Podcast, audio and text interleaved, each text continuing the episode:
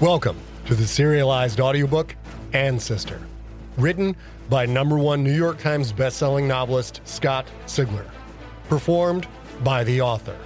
Ancestor is also available in print, ebook, and unabridged audiobook. For links to purchase any version, visit scottsigler.com slash ancestor. 7:11 a.m. Colding coughed. A thin stream of spit and blood landed on his chin.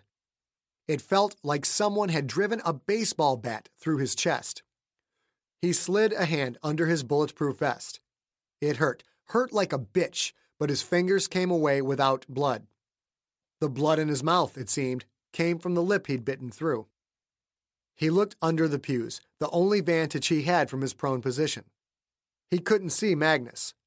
Pieces of burning rafters dropped every few seconds, little meteors plunging down. Some of the pews danced with fire, some were just smoldering. Flames wiggled across the warped wooden floor. Acrid smoke expanded through the church, choking out oxygen and stinging his eyes. Colding rose to his knees and peeked over the pew. With this much cover, Magnus could be hiding only a few feet away. Colding knew he had to make a run for the altar and the loft stairs, had to reach Sarah, but Magnus could cut him down with ease. Behind him, the tall, heavy, double doors swung open and smashed against the inside wall, flooding the burning church with morning light. A dozen yellow sail fins rose above the pews, spreading out, moving forward. The pain in his chest forgotten, Colding stood, rounded the pew's corner, and sprinted for the altar. When he heard the big doors slam open, Magnus peeked out from behind the altar's thick crucifix. Through the shimmering heat haze and the growing smoke cloud, he saw a dozen nightmares trot into the church. Muscles thick like lions on steroids, massive heads with jaws wider and longer than a crocodile's, strange yellow dorsal sail fins flipping up and down in twitching anticipation. Movement on his left, human movement. Colding up and sprinting for the right edge of the altar.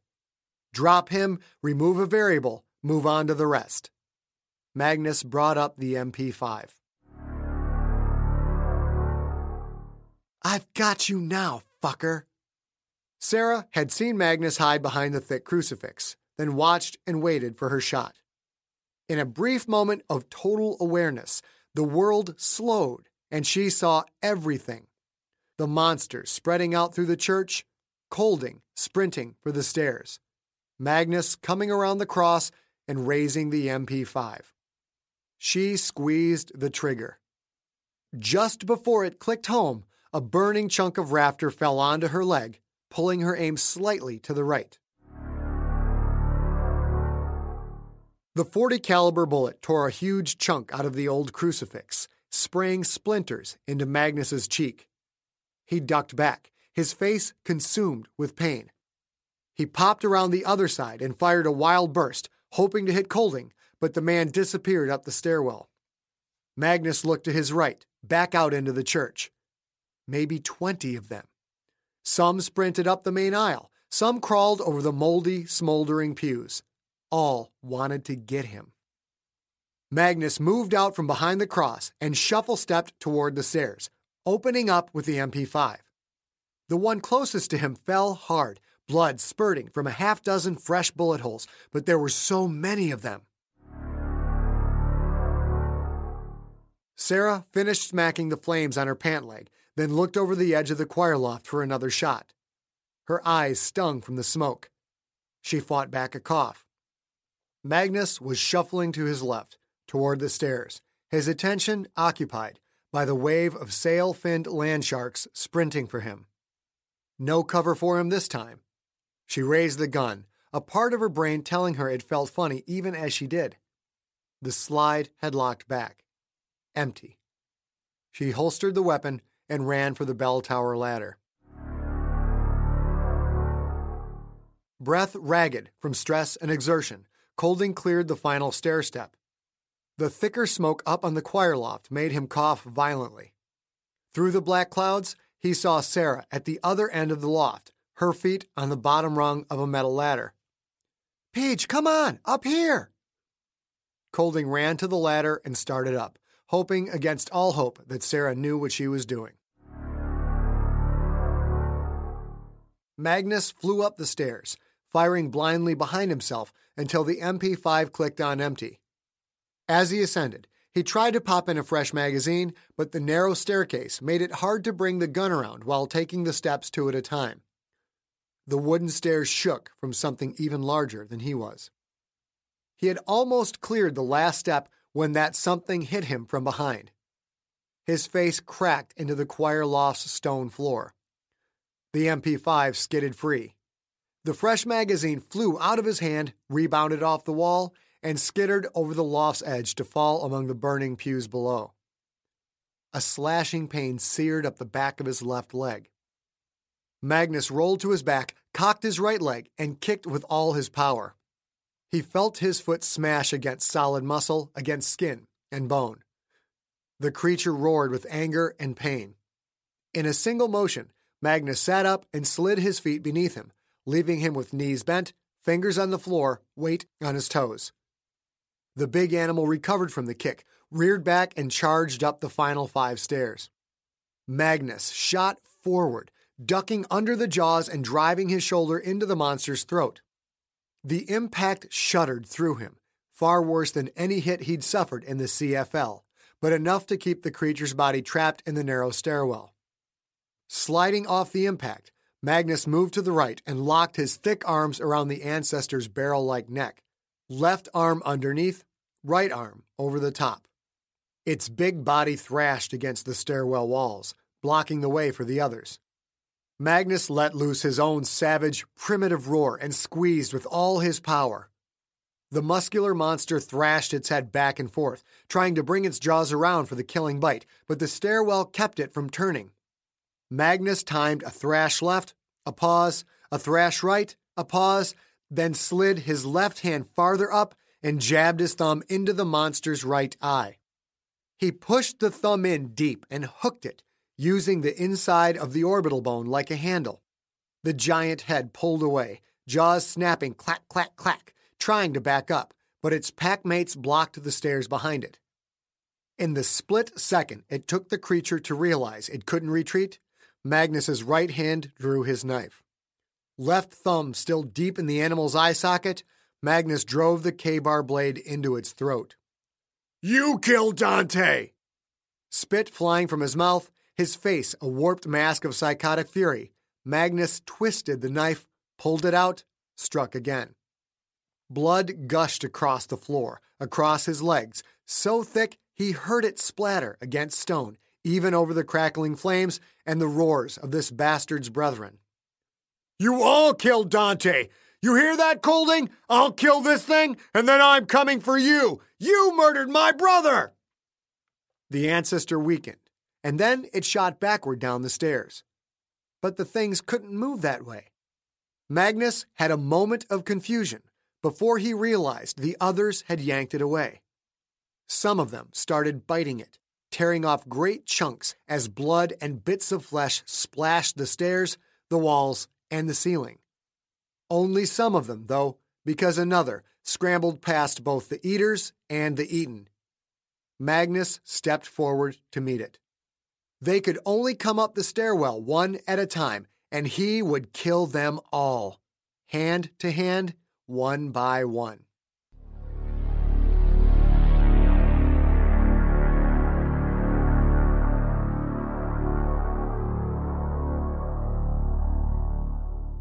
Seven fourteen a.m.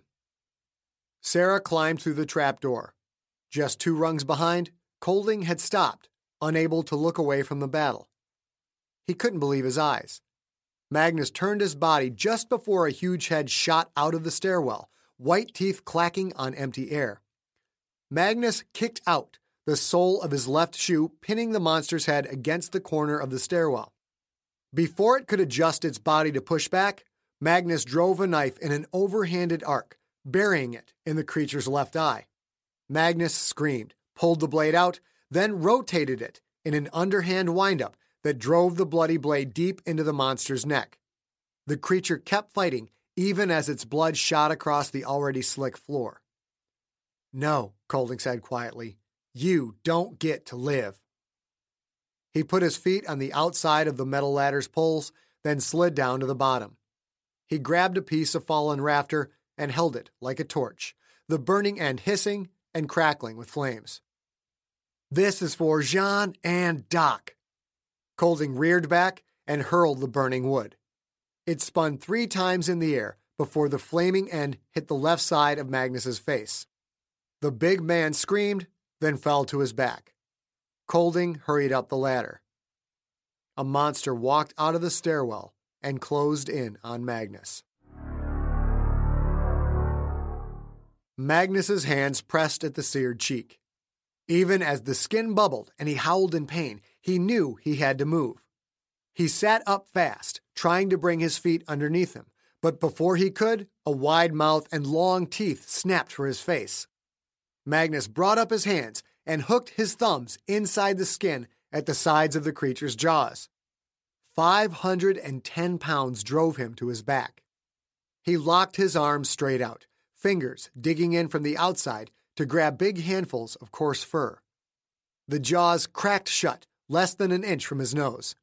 Sharp claws dug into his massive chest. He was trying to bring his heels up to hook kick at the eyes when another creature came from his right, teeth snapping down on his arm, his shoulder, punching into his chest through his lungs. His eyes went wide and his body stiffened. The creature shook him, snapping bones, rending flesh. Hot blood in his face, again, but this time, his blood. Movement from his left. A third creature, mouth open wide, blocking the fire's flickering light. Three foot wide jaws smashed shut with crushing power. Teeth punched down through his right temple and up through his left cheekbone, sliding together somewhere in his brain. Greetings, adventurers. Today we're excited to introduce you to a new story Dark Dice, a horror podcast that blurs the line between actual play and audio drama, where the story is determined by the roll of the dice. Six adventurers embark on a journey into the ruinous domain of the Nameless God. They will never be the same again. One of the players is not what they seem after a doppelganger, a creature that can assume the form and voice of whatever it kills, infiltrates the team. As the players are picked off and replaced one at a time, can they figure out who the monster is before it's too late? Can you? Here's a quick example of what our show sounds like. The uh, shambler with the jar of liquid inside of him. Soren Arkwright let loose an arrow that cracked the glass, passing through the spine of the creature. The shambler still managed to maintain its forward momentum, but stumbled as it eagerly tried to bite and swipe at Soren, landing near his feet. As Jeff Goldblum has now joined our cast, Dark Dice is available however you listen to podcasts.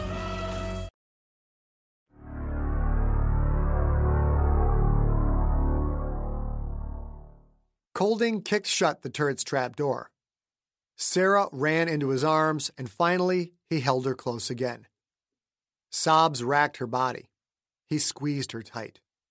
Her body molded to his, and he felt his soul breathe a deep, clutching sigh of relief. He kissed her smoke streaked forehead. Take it easy, he said, just loud enough to be heard over the roaring fire. Still holding her, he took a quick look around. Fire danced across most of the roof, ten foot flames pouring up and around the remaining slate shingles. He heard a heavy wooden crack from inside the church, followed by the sound of something smashing to the ground amid roaring flames. Then came the horrible, deep roar howls of the ancestors trapped beneath. The flames had spread almost to the tower. The turret's stone walls wouldn't burn, but they wouldn't have to. Heat billowed up like a concussive force, the round tower funneling it like a chimney. He rubbed Sarah's back.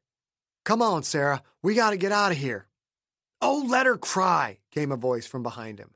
He turned to see Tim Feely, defeated, resting heavily on his crutch. Just let her cry, Colding. There's no way out of here. Even if we could get out of this turret, look what's waiting for us. Colding shuffled Sarah a few steps to the left so he could look over the edge. Dozens of ancestors circled the turret's base. Some were trying unsuccessfully to climb the black rock. Others were actually biting it, chipping their long teeth as they tried to tear the foundation out from under them. Every few seconds, another ancestor ran out of the open double doors. Some were on fire, trailing smoke, their black and white hides adding the stench of burnt fur to the ghost town's carnage. Tim was right. It was over. Shh, Colding said softly as he petted Sarah's head. Everything'll be okay. Tim started to laugh, the sick, demented laugh of someone who's given up all hope. But over his laughter, over the sound of the raging fire, over the sound of the roaring, hungry ancestors, Colding heard something else the gurgling growl of Ted Nugent.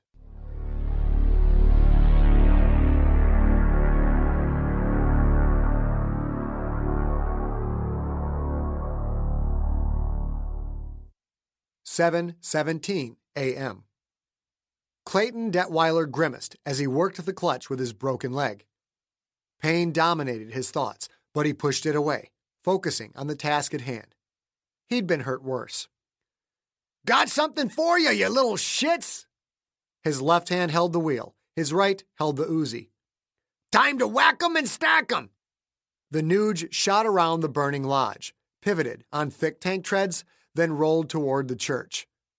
The ancestors surrounding the turret turned as one and sprinted toward him. Baby McButter saw the strange, noisy animal come roaring toward her brethren. It had been sitting still earlier, still and quiet, and it hadn't smelled like food, but now it did. And it smelled like something else. It smelled like the stick. Baby McButter lifted her sail three times, signaling alarm, but some of her brethren didn't notice. Those were the ones too hungry to worry about any danger. Clayton stopped the Nuge near the well. He slid over to the passenger side and stood on his good right leg, pushing his upper body out of the top hatch. You hungry? he shouted to the oncoming horde. Uncle Clayton's got a snack for you. He opened up with the Uzi, firing short, controlled bursts, just like Chuck Heston had taught him. The first burst hit the lead ancestor dead center, dropping it in mid stride. Clayton bagged two more, clearly killing one and blowing the left leg off the second. It fell to the snow covered ground, writhing in pain. He slid back inside and pulled the hatch shut, then gunned the engine and drove straight for the wounded ancestor. Clayton Detweiler smiled when the tank tread crushed through the creature's chest, leaving two twitching halves behind. He drove the Nuge to the bell tower and stopped. Popping in a fresh magazine, he again stuck his head out the roof hatch. A big bastard scrambled around the curved tower, claws digging in for traction. Son of a bitch had to be over 550 pounds if it was an ounce. Ah, fuck ya, Clayton said, and held the trigger tight. 25 rounds ripped out in less than three seconds. The creature's skull disintegrated in a cloud of brain and bone and blood. It fell forward, momentum sliding the dead body over the snow until the mangled head mashed up against Ted Nugent's front right tread. Clayton reloaded with a full magazine and looked for a new target.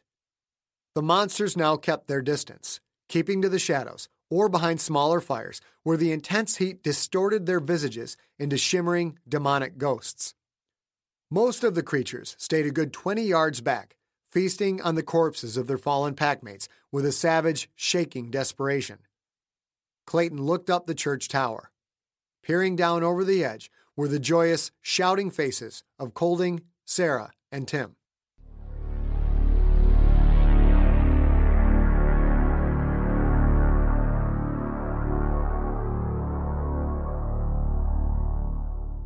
Seven nineteen a.m. Colding watched Clayton crawl out of the roof hatch. The old man's face wrinkled with agony, but he moved as quickly as he could and climbed into the rear section. Colding would have never thought Clayton Detweiler beautiful, but seeing him riding up in that lift bucket, an Uzi dangling from a strap around his neck, he could have been Miss America, Miss Universe, and Playmate of the Year all rolled into one fabulous farting package. The bucket reached the turret. Colding reached out and grabbed Clayton's shoulder. You're one mean old bastard. You saved us. Clayton pushed his hand away, then gave Colding the Uzi. I'm fucking done.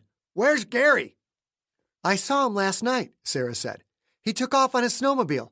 The monsters were chasing him, but I don't know if he got away. Clayton sagged. Colding stepped into the bucket and slid under the man's arm, keeping him up. Sarah got in next, then helped the crutch wielding Tim do the same. Four people made for a tight fit. Colding worked the simple controls, lowering the bucket to the BV. Ancestors darted around, but didn't make themselves an easy target. Some lurked just inside the tree line, some hid behind burning wreckage. They were smart enough to block roads, smart enough to use protective cover. He couldn't assume they would behave like animals at all. Sarah scrambled out of the bucket and into the BV's open rear section, then hopped over the side and ran for the driver's door. Colding helped Tim out of the lift bucket, across to the front section, and down into the rear hatch. Clayton crawled out of the bucket on his own, but the old man's left leg looked bad. His snow pants stuck out at a strange angle, anchored by one bloody point a compound fracture. Colding watched him slide through the rear hatch, trying to imagine just how tough Clayton Detweiler had been to hold that pain in check long enough to rescue them all. Movement, rustling. The ancestors getting closer. Colding dropped to the ground and ran to the passenger side door. He climbed in and stuck his head out the front hatch, just as he'd seen Clayton do. An ancestor rushed the BV from the right. Colding brought up the Uzi and ripped off a hurried burst. Some of the bullets went wide, but at least two hit the thing in the chest. It stopped, skidding slightly, twitching like a kid just stung by a bee. Colding ripped off two more bursts as the thing scrambled off. He wasn't sure if he'd hit it or not. Clayton reached up and handed Colding a fresh magazine. Last one, he said. Don't waste it. One full magazine, a second maybe half empty, about 45 rounds total. Hold tight, Sarah said. She drove the Nuge away from the church inferno. The town square looked like a war zone, cluttered with twisted metal wreckage, every building burning bright. Colding felt a tug on the bottom of his tattered parka. He looked down. Tim handed up a green canvas bag. Colding looked in the bag with several quick peeks, not taking his eyes off the surroundings for more than a second at a time. Two, no, three pounds of Demex, about two dozen detonators. His heart leapt when he saw four magazines, but it sank again when he realized they were from Magnus's MP5, which was somewhere in the burning church. Sarah pointed the BV northeast. With his head sticking out of the hatch, buffeted by the wind, the town roaring with flames, and the BV's diesel happily gurgling away, Colding had to scream to be heard. Sarah, where are you going? The harbor. Gary's boat might still be there, and this thing is low on fuel. We probably can't reach the mansion, so the harbor it is. She didn't wait for an answer, she just drove. She managed to avoid most of the Sikorsky's wreckage. The pieces she couldn't avoid, she simply ran over. The Nuge bounced along as it rolled over twisted metal and through small fires. Sarah drove out of the town and onto the road, thick, snow covered woods on either side, the harbor maybe a mile away. Three ancestors rushed from the woods on the left. Colding fired off a quick burst at the leader. The monster slowed, but kept coming. He let off another three shot burst. One of the bullets caught the ancestor in the eye. It fell to the ground, thrashing and shaking its head as if it were being electrocuted. Its two companions stopped, looked at the retreating vehicle for a few seconds, then turned and attacked their fallen comrade. Within seconds, three more creatures joined the brutal feeding frenzy. The fallen ancestor fought desperately, lashing out with long claws and drawing blood several times, but finally fell still, its corpse torn asunder and swallowed in giant chunks. Colding had never dreamed such savagery existed. For the first time, he wondered if these things could breed. And if they could, and they got off the island, well, quite frankly, that wasn't his fucking problem. Someone with a higher pay grade could sweat it. He just wanted to get these people to safety. The ancestors kept up the pursuit, running parallel to the BV, but staying in the trees. They were like shadows in the deep woods, a flash of white, the reflection of a beady black eye, but little more. Every hundred yards or so, one of the critters grew bold and attacked. Colding waited until they got so nerve wrackingly close he couldn't miss. He bagged one with a lucky headshot, the bullet likely bouncing around inside the skull and ripping the brain to shreds. The other ones acted little more than annoyed at the bullets. They'd rush in, take a few rounds, then turn and dart back into the woods. He didn't need an Uzi. He needed a fucking cannon. The wind swept in from the beach at 20 miles per hour. With the Nuge driving straight into it, Colding suffered severe wind chill on top of the 20 below weather. His face stung. His ears and nose felt numb. Sarah's steady forward progress started to outlast the ancestors' short sprints. At the half mile point, the monsters fell behind. That would buy a few precious moments at the dock. They topped the dune and rolled down the other side, the wide open expanse of a roiling Lake Superior spreading out to the horizon. Colding saw Gary's snowmobile near the dock.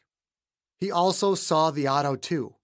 It was at the far edge of the harbor, about 20 feet inside the north breakwall. The BV slowed, crunching over jagged shore ice before Sarah stopped it near the dock. Clayton screamed into the heavy wind. Gary, son, are you there? There was no answer. With the wind so loud, even if Gary was on the boat, he probably couldn't hear. Clayton hobbled out of the vehicle, then reached back inside and grabbed Tim's crutch. Hey, Tim said. Fuck ya, Clayton said, and started limping out onto the ice toward his son's boat. Colding looked behind the BV. No sign of the ancestors. They had made it. Then he looked back to the boat, and he saw it. They all saw it. Sarah stepped out of the driver's door. She stood and stared. No, Tim said from inside the cabin, his voice thick with frustration. No, I can't take any more. I just can't. Colding looked down at Sarah, who shrugged as if the weight of the world hung from her shoulders. He looked back out at the harbor, his mind reeling from this latest blow. The harbor was frozen solid.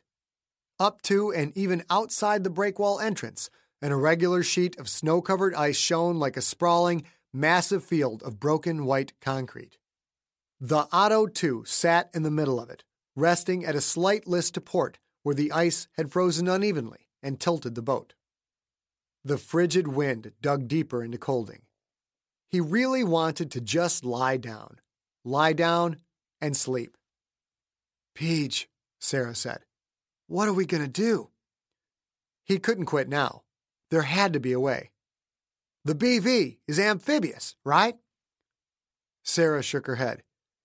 It is, but there's no way this tin can will make it to the mainland. Look at those waves out there. Colding looked. Far past the breakwall entrance, 15 foot waves moved like sea monsters hunting for a victim. Maybe we can't make it back, but we could drive it out on the ice, into the water, maybe wait for help? Sarah shrugged. Maybe, but when we run out of gas, the waves will push us back to the island. You know what will happen then. Colding's body grew weaker, both from the cold and a growing avalanche of despair. The ancestors would arrive at any second. We need an icebreaker to get that thing out. Something. Sarah looked at him. Hopefully that's an icebreaker in your pocket, but maybe you're just glad to see me. No humor in the words, no joy. She had given up. Colding started to shake his head, then remembered the canvas bag slung around his shoulder. The canvas bag full of plastique and detonators. He looked at Gary's snowmobile. Clayton, come here! Clayton turned and looked back, sadness visible on his face. He cupped his hands to his face and shouted, I gotta find my son! Colding waved his arm, beckoning Clayton to return. If we don't break the ice, no one will make it out, and the ancestors will climb right into that boat. Get back here and start Gary's snowmobile. Do it now. Clayton looked at the boat one more time, then started crutch walking toward his son's snowmobile. Colding crawled out of the hatch and dumped the bag's contents onto the scattered snow. Sarah, Tim, help me. Either of you know how to make a time bomb? They shook their heads, then each of them grabbed a timer and started playing with the controls. Necessity was the mother of invention, and this mother was one mean bitch.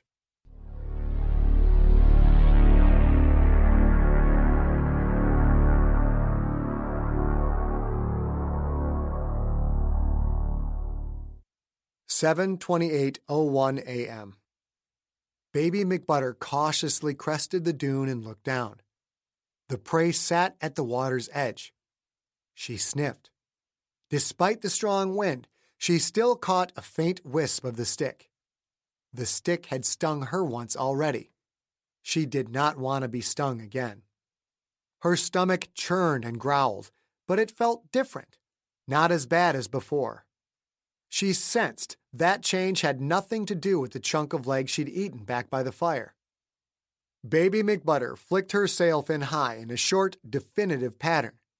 Behind her, the remaining ancestors fanned out along the dune's crest. There was nowhere left for the prey to run. You have been listening to Ancestor by Scott Sigler, performed by the author, produced by Empty Set Entertainment.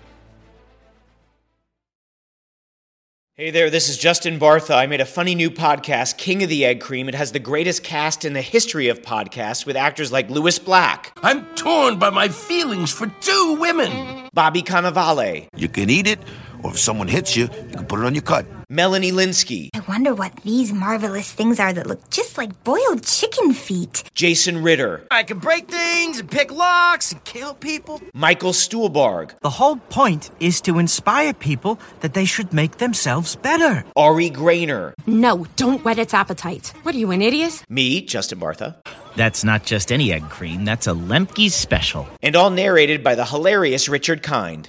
This is the story of Harry Dalowitz and how he rose from nothing to become New York's King of the Egg Cream.